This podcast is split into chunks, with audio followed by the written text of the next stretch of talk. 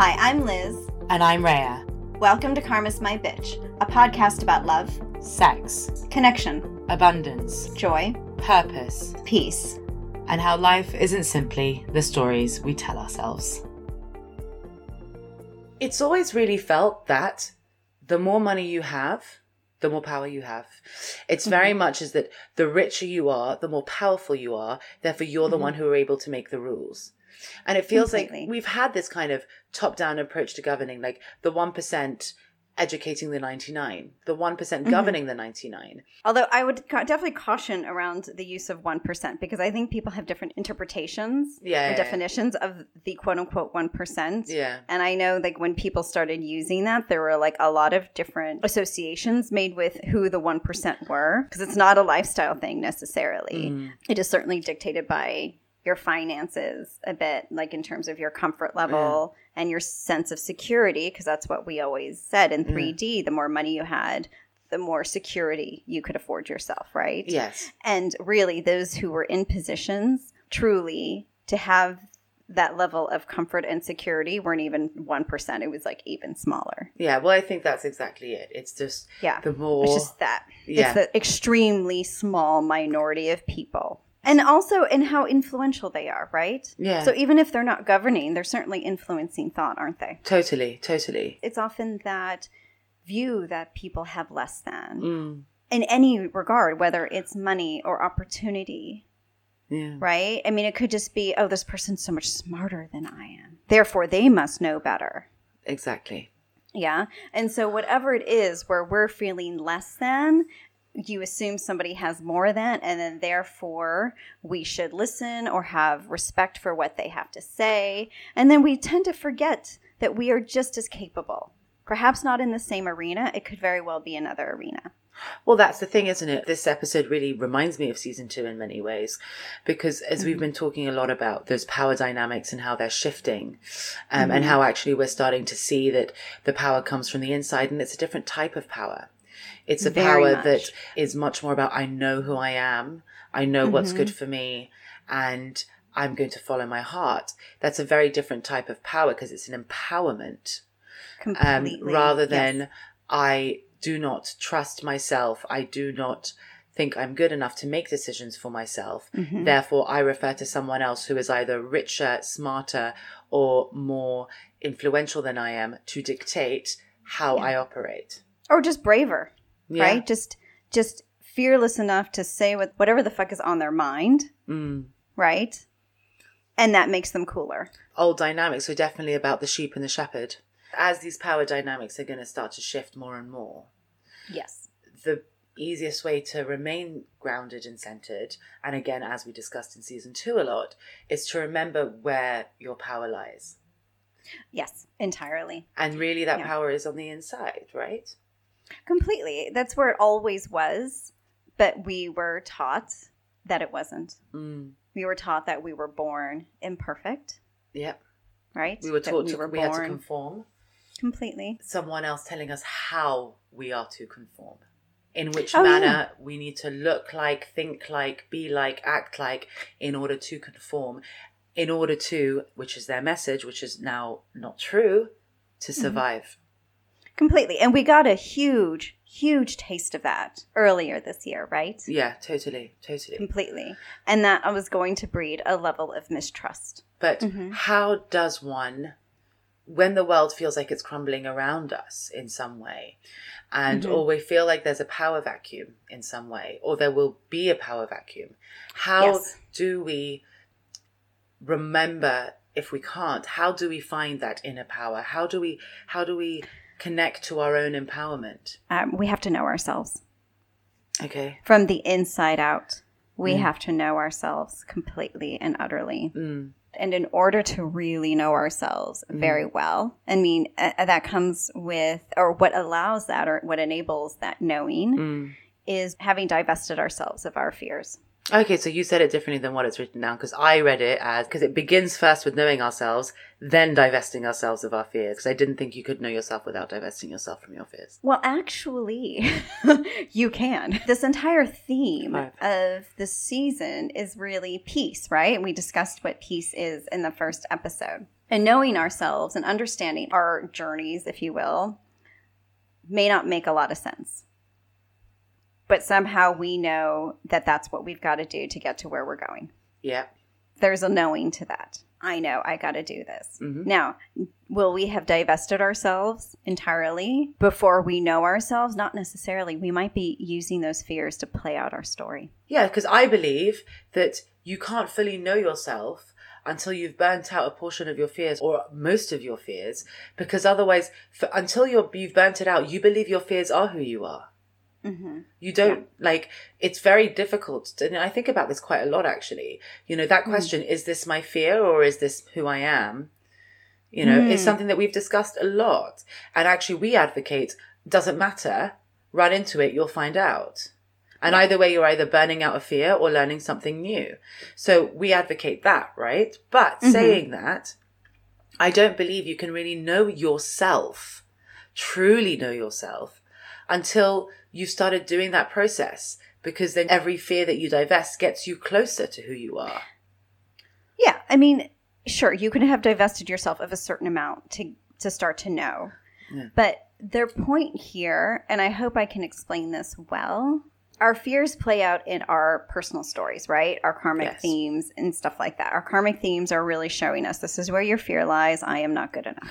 Question What's the difference between a karmic theme and a karmic story? The, so the theme is I am whatever, right? Yeah. The story is how we've experienced that theme, how it's played out. So, for example, I am unlovable. You could experience it through the story of failed re- relationships, but you Yes. could also experience it through the story of a shitty family dynamic. They're two different Yeah. stories from the same theme. So it could be that you have, in understanding your karmic theme, played Mm. out a story on a personal level, just like you described. Shitty family dynamic, shitty relationships, toxic relationships, and have looped through that. And in order to come into your power and to know yourself, right, which is effectively also just remembering your divinity, you'll have burned out some of your fear. But it could be that your story plays into a larger story, that your disempowerment plays into the disempowerment of a collective. Yeah. So you can know yourself but feel trapped in a larger karmic story. So it doesn't have to be a personal karmic story. Nope, not at all. And that's what we're going to be really confronting next year. So do we all have a collective karmic story and a personal one? No, not everyone. There are those whose growth trajectory and karmic evolution is just a very simple one. So it doesn't involve a collective. I was here to experience this, and I'm living in this small town, and I live this very simple life, and that's enough. Mhm. The bigger the soul, the bigger the purpose, the more likely that one has that collective karmic story. Yeah. And it could be myriad things from race to gender, sexuality. I mean, it could be everything, religion. When I hear knowing ourselves, I hear just being so centered in that knowing. And I, when I think about my journey, I don't know if I'm still there yet. In some ways, Right. But you know your truth. I know how to, I know how to recognize my truth.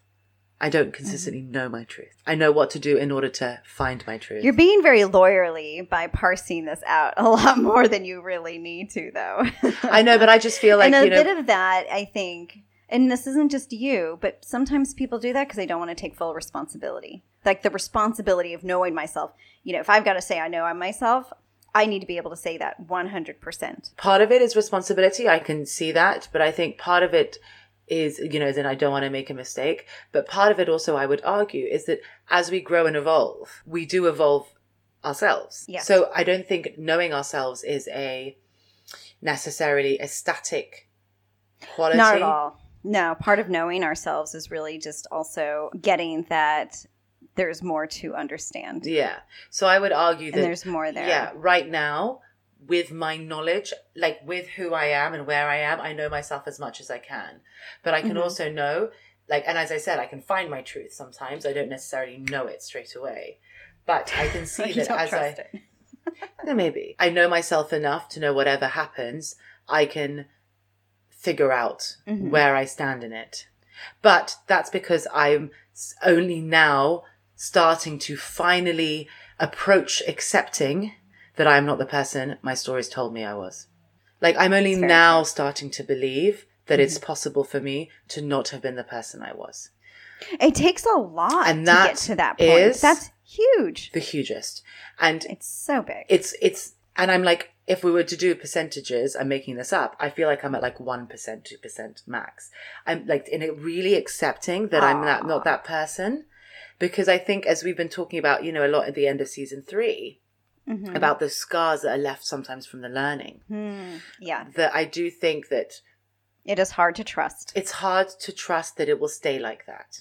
Yes. because you know often we get taught by a huge fall a huge jump a huge break so it's the that fall from grace. yes. exactly so i think that really accepting that we are not the person we thought we were that our stories told us that we were that we Mhm. no longer read between the lines and fill it with our karmic stories Yes. you know those things take time They really do. And, uh, you know, I know that there are some people out there, some very influential spiritual people out there who just say it's it's easy, just let go.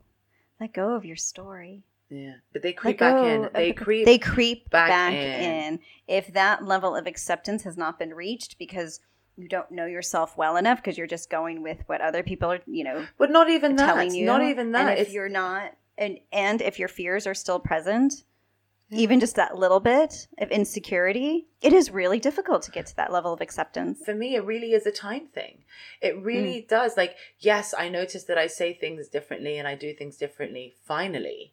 And even now, when I look around my actual life and it mm-hmm. is starting to appear in my physical world, like once I changed the internal perceptions of who I was and it's appearing in my physical world differently now, right? I still am only just mini allowing myself to consider accepting that I am not the person my stories told me I was.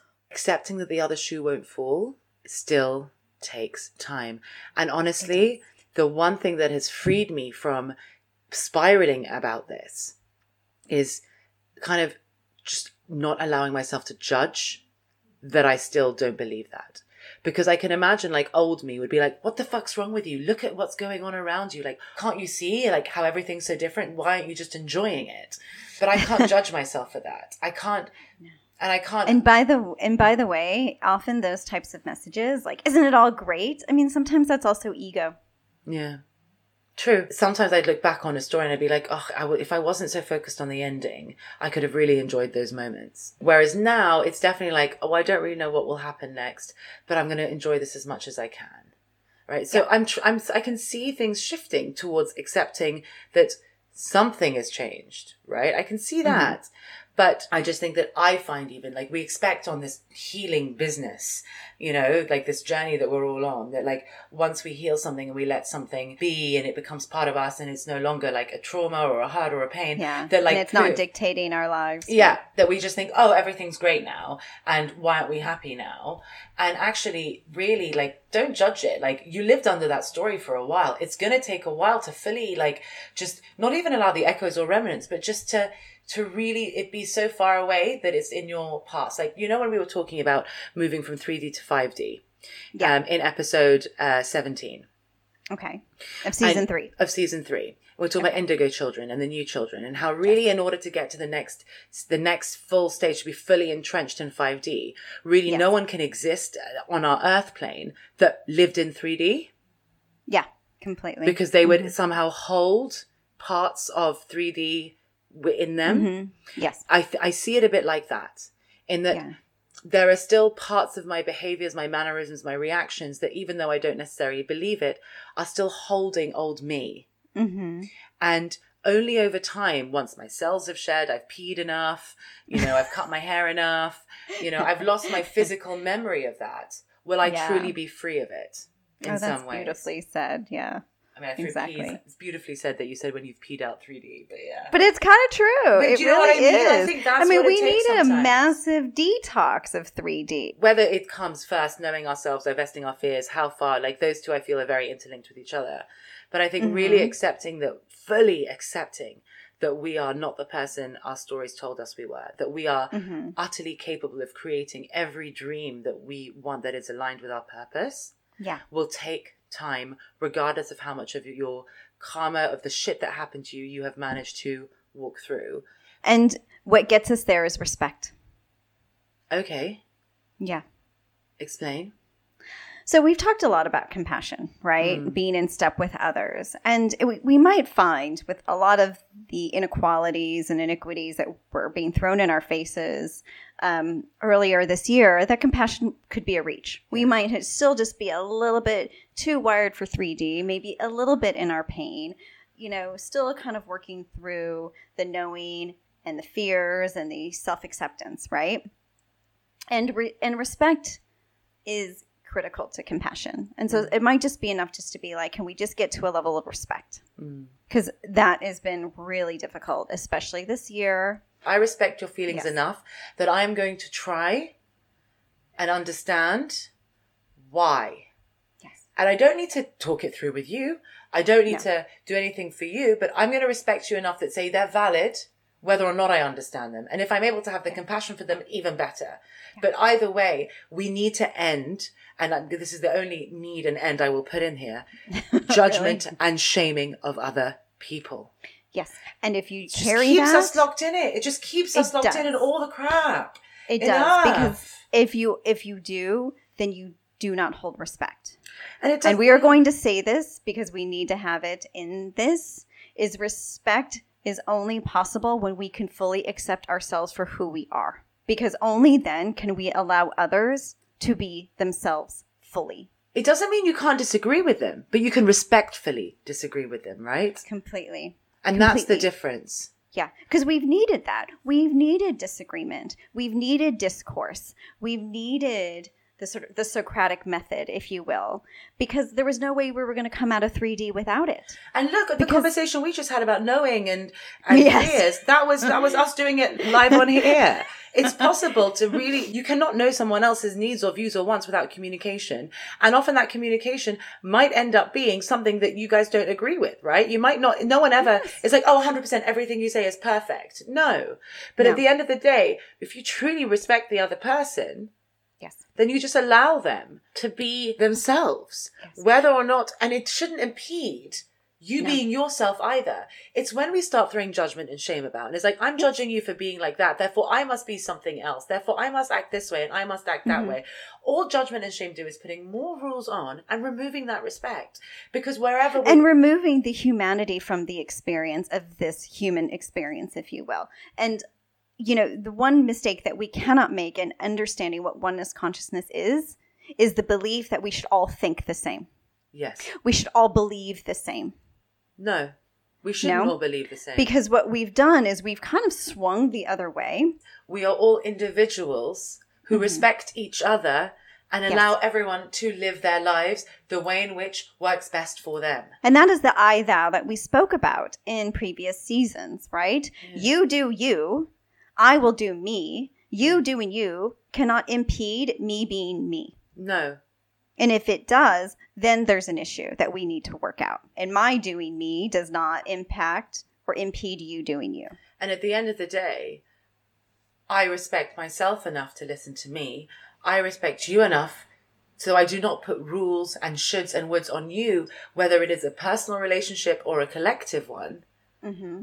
Because actually, what's interesting is the more we can be in that space of respect, the less personal it becomes anyway. Once But the we- assumption that our point of view is somehow the correct one is that's our ego talking, isn't it? Exactly. So really, it's just like you know, and it makes sense to me because the more we can be in a place of respect, and just going, look, you feel this way for whatever reason, and I might not agree with it, but fair enough for you. Completely. It makes it a lot less personal. But then the lo- the less personal that it is, it's also the less judgment there is. I don't exercise as much towards myself. I don't feel Mhm. as judged by others, and also I'm not judging other people too. Right? There's just Right. a lot less judgment out there Mm-hmm. because it's just like it kind of removes it as well, and then the less from your ego that you operate. And let me tell you, when sort of inflammatory statements, when they don't have anywhere to land because we don't respond, they go away faster. The more insulting or the more negative the message, it is from a place of pain. And th- we only will engage with it because of our own pain. exactly. And so the more we've addressed our own pain, the less of that story we need to connect to. And then the more we allow everyone to have their space in the world, the less Mm-hmm. power is concentrated in one person and the more everyone can become empowered. Yeah. So we can flip that initial power structure differently. Exactly. For listening. For more information, articles, and inspiration, find us at karmasmybitch.com and at karmasmybitch.insta. And if you liked what you heard, please subscribe and leave us a review.